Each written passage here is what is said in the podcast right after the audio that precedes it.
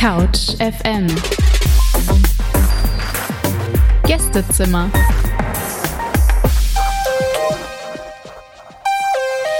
Hi und herzlich willkommen hier bei Couch FM, dem Gästezimmer. Ich bin Athena und ich werde heute eine ganze Sendung zu einem ganz, ganz bestimmten Thema machen.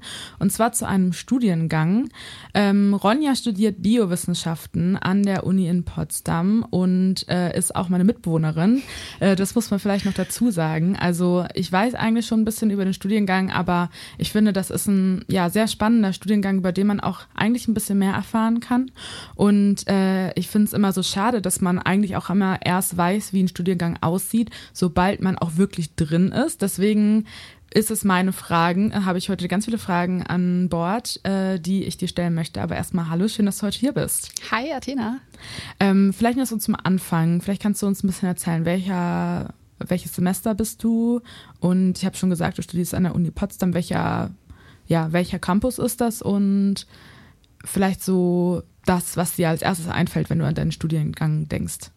Ja, genau. Also ich studiere im dritten Semester und ähm, an der Uni Potsdam äh, und am Campus Golm. Also die Uni hat ja drei, drei Standorte und Golm ist so der, der Wissenschaftsstandort. Ähm, und das Erste, was mir einfällt, wenn ich an mein Studium, oh Gott, Arbeit.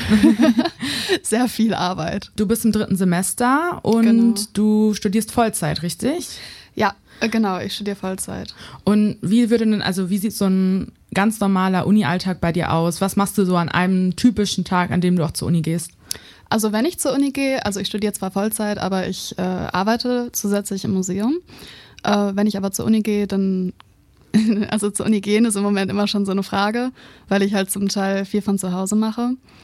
Ähm, aber mein normaler Alltag sieht so aus, dass ich meistens ähm, eine Vorlesung habe, ganz klassisch, mhm. ganz schulisch. Ähm, ich habe aber auch die Hälfte der Woche Sachen wie praktische Übungen oder Laborpraktika. Also die sind auch verpflichtend. Da muss ich dann zur Uni fahren und ähm, bin dann vier bis manchmal auch acht Stunden im Labor, um ähm, ja, Versuche durchzuführen. Ähm, und damit man vielleicht erstmal so sich eine Vorstellung davon machen kann, wie dein Studium auch inhaltlich aussieht, was sind denn so Themen, die ihr so besprecht? Also wenn ich Biowissenschaften höre, für mich als Person, die keine Biowissenschaften studiert, ist das ja ein sehr, sehr großes Feld irgendwie und da gibt es ja eigentlich alle möglichen Themen. ja, äh, für mich, die Biowissenschaften studiert, ist das auch immer noch ein sehr, sehr großes Feld, okay. weil es gibt wirklich so breite Themen mhm. und die Möglichkeiten, sich zu spezialisieren in dem Feld sind auch gigantisch.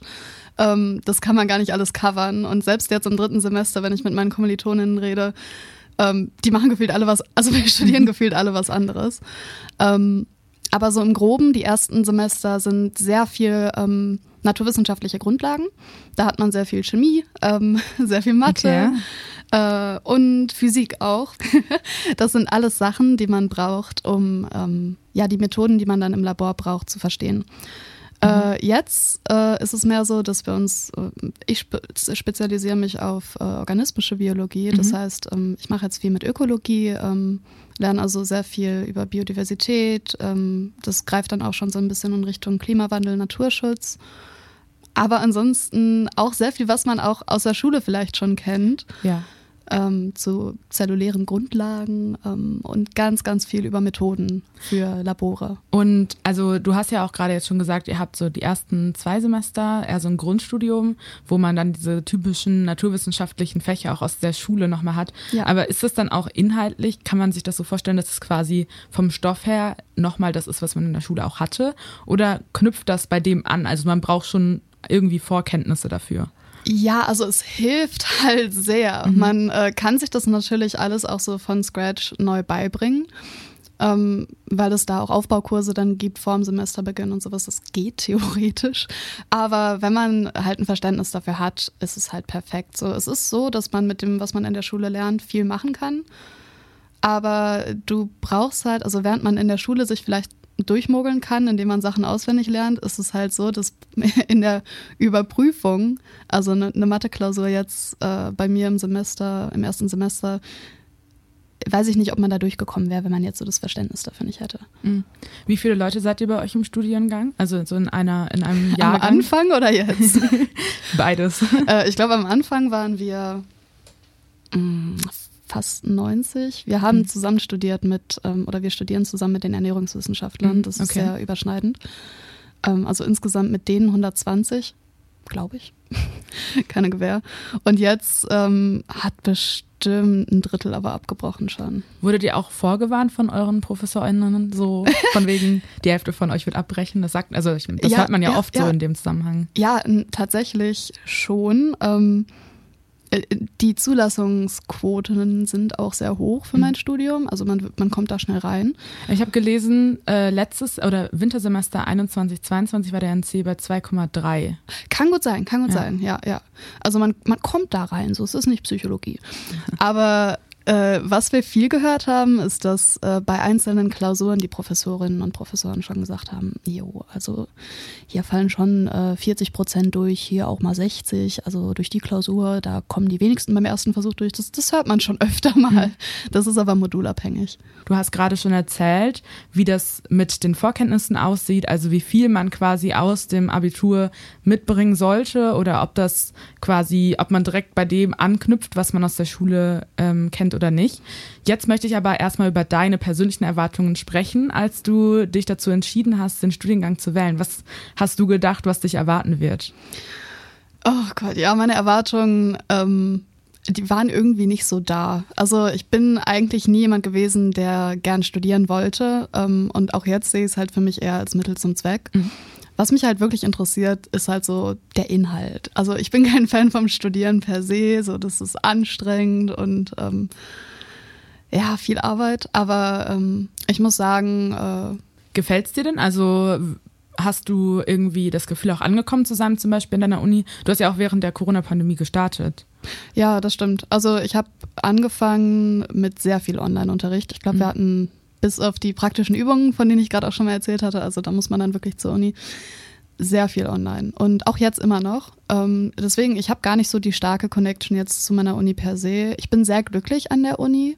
Ähm, ich finde meine Professoren meistens recht klasse mhm. und der Studiengang ist super strukturiert aufgebaut. So, das läuft alles. Ähm, und auch inhaltlich finde ich so langsam, jetzt wo es nicht mehr nur Mathe und Chemie ist äh, und tatsächlich auch ein bisschen Bio dabei, fühle ich mich sehr angekommen. Du hattest auch eben schon gesagt, ihr wart am Anfang relativ viele Leute und mittlerweile im dritten Semester seid ihr schon wesentlich weniger. Ja, ja. Äh, wie sieht denn so der Workload aus? Also ist das wirklich so ein 40 Stunden Studiengang oder kann man nebenbei auch arbeiten oder ist man constantly überfordert? Ja zu allem, was du gerade gesagt hast. also ähm, tatsächlich ist es so, dass die meisten ähm, Menschen, mit denen ich angefangen habe, oder mein, meine Freundesgruppe, meine erste Freundesgruppe, die hat komplett aufgehört äh, zu okay. studieren. Die sind alle weg. ähm, aber es ist so, dass, dass die Workload schon enorm ist. Ähm, es ist halt einfach viel Verständnisarbeit, die man leisten muss. Und das Pensum ist auch wirklich krass. Also wenn man das durchziehen möchte in, in Regelstudienzeit, äh, dann musst du schon damit rechnen, dass du acht Vorlesungen die Woche hast, ähm, mhm. fünf von diesen ähm, entweder Laborpraktika oder praktischen Übungen, die du meistens dann auch noch protokollieren musst und wo du Vorbereitung und Nachbearbeitung auf jeden Fall machen musst. Mhm. Das kann schon sehr überfordernd sein. Vor allem, wenn man dann, weil alles ja aufeinander aufbaut in den Vorlesungen, wenn, wenn du einen Schritt halt nicht hast, sondern dann bist du raus. Dann, dann kannst du auch nicht einfach zur nächsten kommen, sondern du bist erstmal wirklich lost. Okay, und hast du trotzdem irgendwas, wo du sagen würdest, das gefällt dir richtig gut am Studium? Also obviously. Alles so. eigentlich, aber es ist alles auch einfach fucking äh, sehr anstrengend. Es ist einfach sehr anstrengend, aber es gefällt mhm. mir. Und du hattest ja gefragt, ob das möglich ist, nebenbei zu arbeiten. Ja. Wenn man es nicht in Regelstudienzeit macht, dann schon. Mhm. Ähm, in Regelstudienzeit nicht. Okay. P äh, die Uni Potsdam, ähm, um ein bisschen mehr vielleicht auch auf die Uni einzugehen, an der du studierst, die hat ja auch verschiedene Campusse. Also es gibt ja einen in Babelsberg, der mhm. ist auch bei uns hier in der Nähe vom Studio. Äh, dann gibt es einen in Potsdam selbst, in, also ähm. eher so in der Stadt, glaube ich, oder? Und dann in Golm. Ja, es gibt halt einmal am Parc Sanssouci oder mhm. ich glaube, das, also das Schloss, ist das die Uni? Ist auf jeden Fall die, dieser super schöne Campus. Und in Golm, das ist der Wissenschaftsstandort. Da bin ich auch und ähm, da sind dann auch die Geowissenschaften, die Physiker, die Mathematiker und ganz viele Labore, also Botanik. Ich glaube, da ist ein Botaniklabor. Kein Gewehr. Okay, und wie ist so der Vibe generell auf dem Campus? Weil ich finde, also, dass durch Corona so ein bisschen teilweise der Vibe weggegangen ist von den Campussen. Mhm. So, du hattest nicht so ein gemeinschaftliches Gefühl und viele Studierende haben sich irgendwie was anderes gesucht, was die stattdessen irgendwie als Ausgleich hatten. Ja, ist ja. das bei euch auch so? Schwer zu sagen, weil ich glaube ich zu der zweiteren Klasse gehöre. So, ich bin ähm, nicht super regelmäßig am Campus. Die Stimmung ist aber, würde ich sagen, trotzdem ganz gut. Wir haben zum Beispiel auch so ein kleines Campus-Café, mhm. also was von Studentinnen und Studenten geführt wird.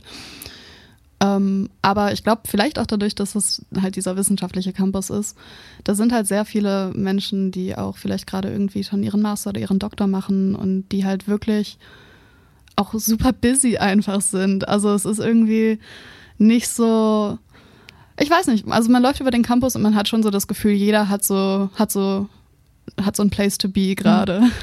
Ähm, wie sieht das denn so aus? Wie kann ich mir das vorstellen? Wie viel Theorie habt ihr und wie viel wendet ihr am Ende des Tages auch wirklich an? Uff, äh, also schon super viel Theorie. Ähm, ich würde sagen, ich weiß, dass es auch in den äh, höheren Semestern anders wird, aber gerade am Anfang, einfach um zu verstehen, was man auch macht, wenn man tatsächlich so in die Praxis geht, mhm braucht man halt so einen Haufen Grundlagen, äh, ob das dann halt um Zellbiologie geht oder ob das um ähm, Enzymatik oder auch einfach, du musst ja so die, die fundamentalen Sachen verstehen, um das System hinter einer praktischen Anwendung nachvollziehen zu können. Mhm. Deswegen ist es am Anfang wirklich ein Haufen Sachwissen, den man auch einfach lernt. So manchmal ist es so Zeug, dass man, wo man wirklich so einen Effort putten muss, um das zu verstehen.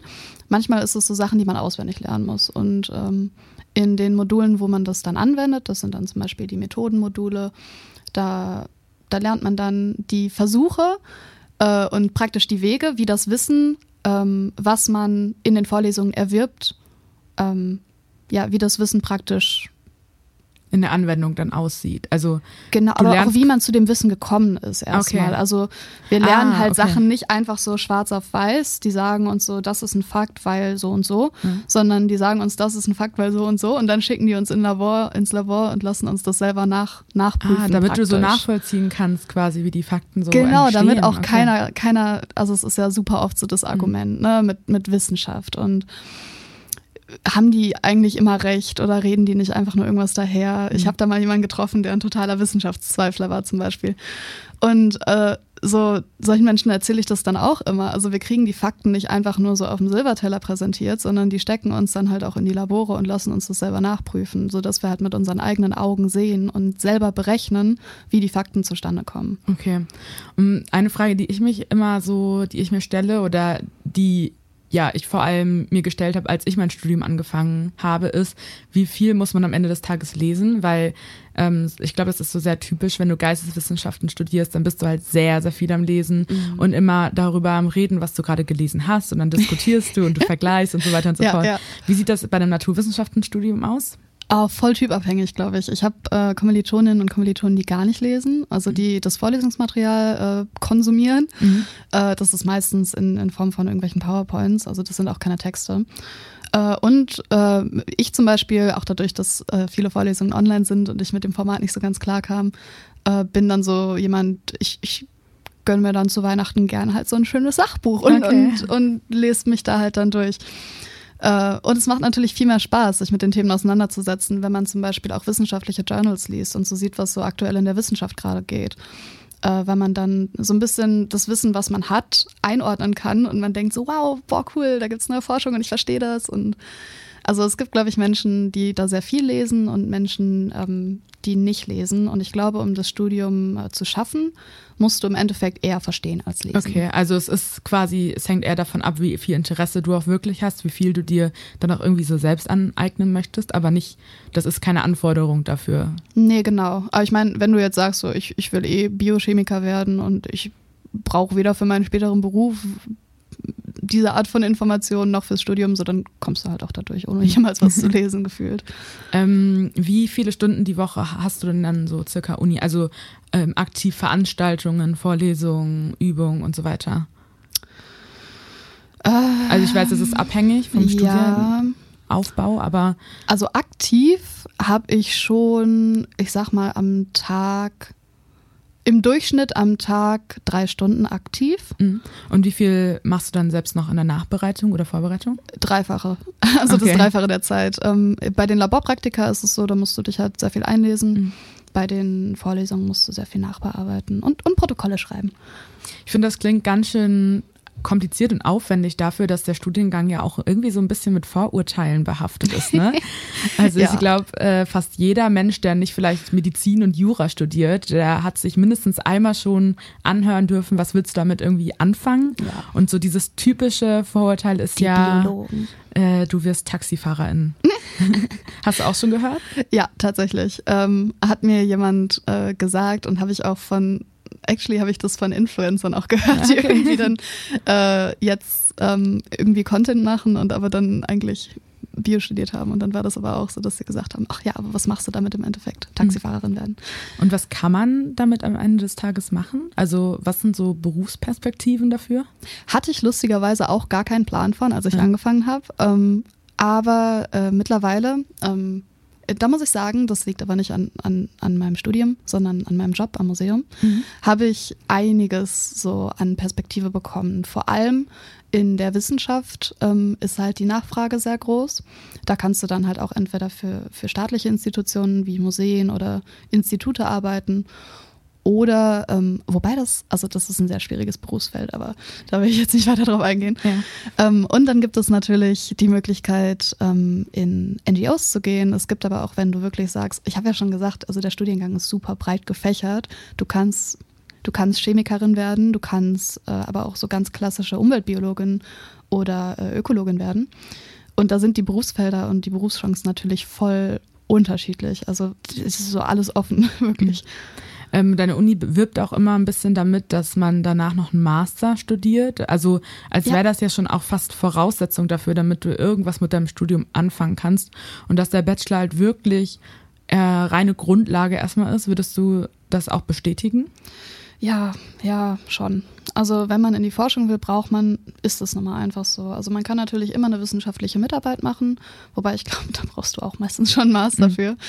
Äh, und in der Forschung ist es so, da machst du dir dann wirklich durch Publikationen Namen und dann promovieren natürlich auch viele. Und das ist halt ein unglaublich langer Bildungsweg, den man da vor sich hat.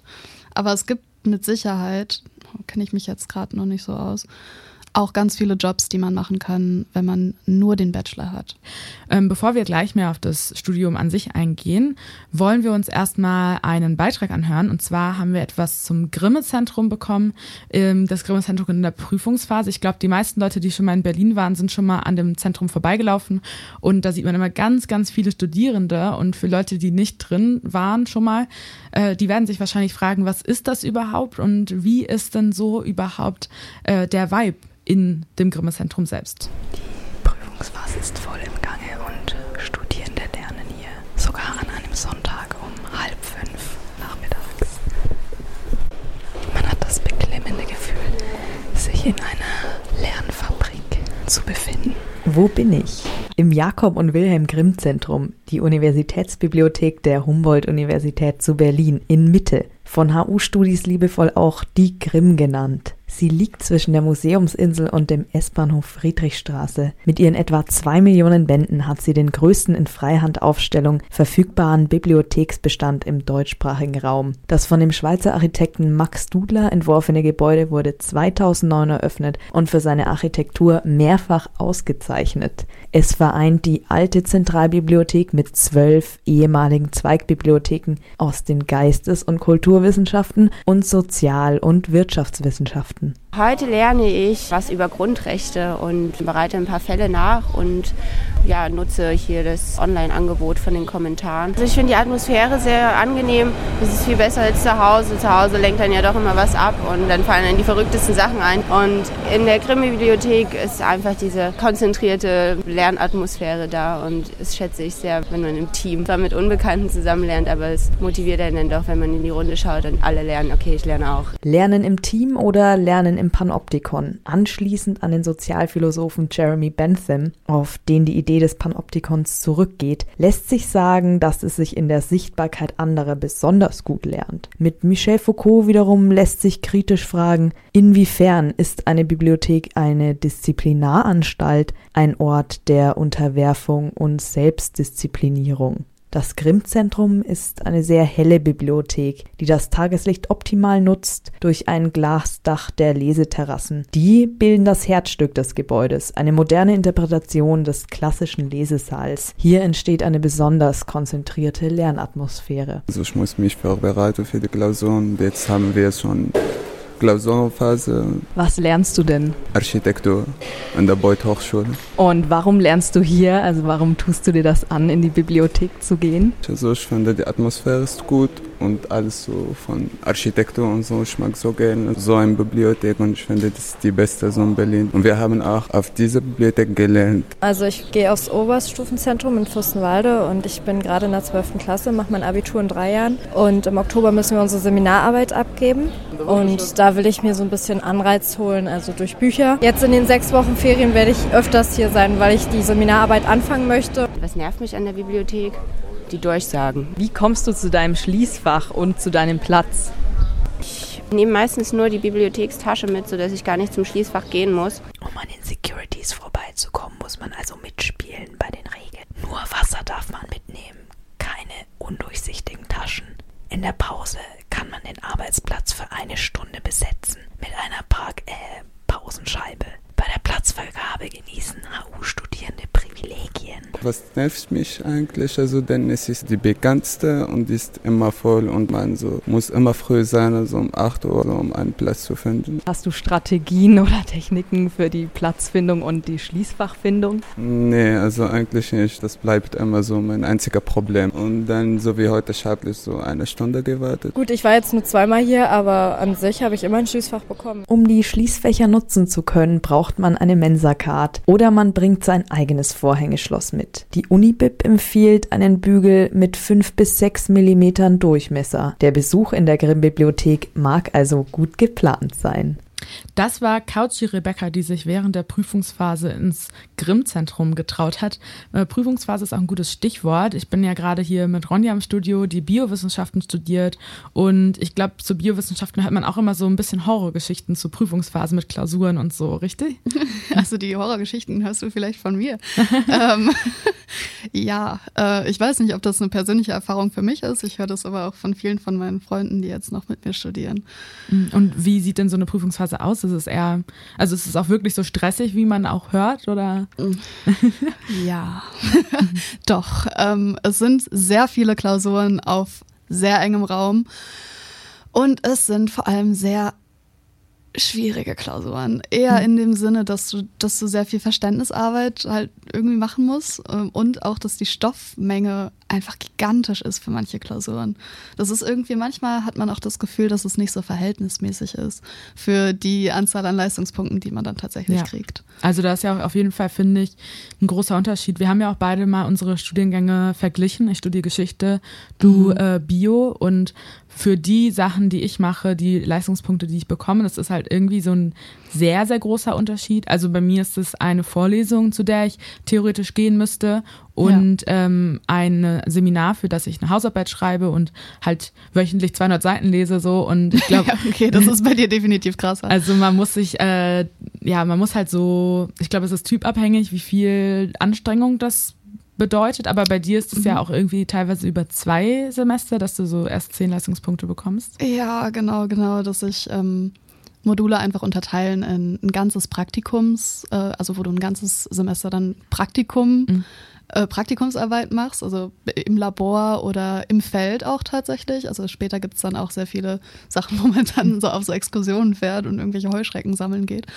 Ähm, Und das ist dann auch so, dann schreibst du, dann machst du zum Beispiel im ersten Semester die, nicht im ersten, aber in einem Semester machst du dann die Vorlesung. Und äh, nachdem du dann im nächsten Semester äh, das Laborpraktikum absolviert hast, dann darfst du erst die Klausur schreiben. Oder für einige ähm, andere Module ist es so, dass du zum Beispiel erst ähm, einen Teil der Vorlesung machst und dann später eine andere Vorlesung besuchen musst und dann über beide eine gekoppelte Klausur schreibst. Es kann ein bisschen kompliziert ja, werden bei ja, uns. das klingt sehr kompliziert. Jetzt möchte ich mal ein bisschen mehr noch reden darüber, wie denn die Eigenverantwortung aussieht beim Studium. Also wie viel musst du am Ende selbst organisieren oder wie schulisch ist das? Weil ich habe immer das Gefühl oder ich habe schon öfter so in Gesprächen mit ähm, Menschen, die Naturwissenschaften studieren, gemerkt, es ist irgendwie so doch ein bisschen schulischer, als wenn du eine Geisteswissenschaft studierst. Also du hast so, du wirst mehr von deinen Dozierenden betreut und du bist auch irgendwie ein bisschen enger mit deinen ganzen Mitstudis. Ja, ja, also auf jeden Fall enger als du. es ist ähm, so, dass äh, wir, wenn wir die Möglichkeit wahrnehmen wollen, äh, wofür ich meistens keine Zeit habe, die Möglichkeit haben, den Stoff, den wir lernen, weil wie du schon richtig gesagt hast, es ist sehr viel Stoff, den wir halt einfach lernen müssen, mhm. ganz stupide gesagt, ähm, wo wir die Möglichkeit haben, mit äh, Dozierenden, äh, meistens sind das dann PhDs oder ähm, ja, Mitarbeiter von den Arbeitsgruppen, von den Professoren, ähm, in Tutorien halt nochmal so über den Stoff reden können und einfach auch an Anwendungsbeispielen Sachen vertiefen. Und da lernt man ja, dann, dann bilden sich halt automatisch immer unter Studierenden auch so Arbeitsgruppen, ähm, die dann eigenverantwortlich weitergeführt werden. Aber das ist halt komplett freiwillig. Also die Teilnahme an solchen Sachen ich meine, im Endeffekt kannst du dir auch einfach die Vorlesungen angucken oder mhm. selbst nicht die Vorlesung, du kannst dir auch einfach ein Buch mit dem Themenschwerpunkt kaufen ja. und es durcharbeiten. Das hängt ganz an dir. Wie viele Leute sitzen so bei euch in einer Vorlesung, dann auch im Hörsaal? Jetzt im Moment, also am Anfang des Semesters immer recht viele. Am Anfang ist der Saal immer voll, dann sind wir auch wirklich, weil wir auch aus mehreren Semestern dann teilweise übergreifend da sitzen, würde ich schon sagen, sind es so 150 Mann. Ähm, gegen Ende dann vielleicht noch so 20. Also dadurch, dass die okay. auch hybrid angeboten werden, ist die Anwesenheit manchmal echt nicht so hoch. Aber wird die Anwesenheit auch irgendwie kontrolliert oder ist das am Ende dann nur mit der Klausur? Nein, nein, um Gottes Willen. Äh, ob du den Stoff machst, ist komplett dir überlassen. Du musst halt die Klausur bestehen. Ähm, ja, aber dafür musst du, also um die Klausuren zu bestehen, musst du schon wirklich verstanden haben, was du machst. Und das ist, kann schwierig sein, wenn du so diese das Gespräch über die Inhalte gar nicht führst. Mhm. Also wenn man es, ich sag mal jetzt nur für sich alleine lernt, kannst du Probleme bekommen, dass, dass das auch alles richtig hängen bleibt bei dir. Das heißt, es ist am Ende des Tages doch schon sehr viel Eigenverantwortung, dass Voll, du halt klar. die ganzen Inhalte. Wir haben, ähm, wir haben überhaupt keine, wir haben ja gar nicht so, dass, dass wir Anwesenheitspflicht haben. Wir müssen halt diese ähm, praktischen Sachen, da müssen wir da sein, weil mhm. die müssen wir ja, die müssen wir ja machen mit unseren Händen. Ja, krass. Also doch nicht so, er erfüllt nicht so krass das Klischee, wie man das vielleicht ähm, gedacht hat. Ne? Also, also es ist nicht, also es ist jetzt nicht 13., 14., 15. Klasse Gymnasium. Das, das nicht.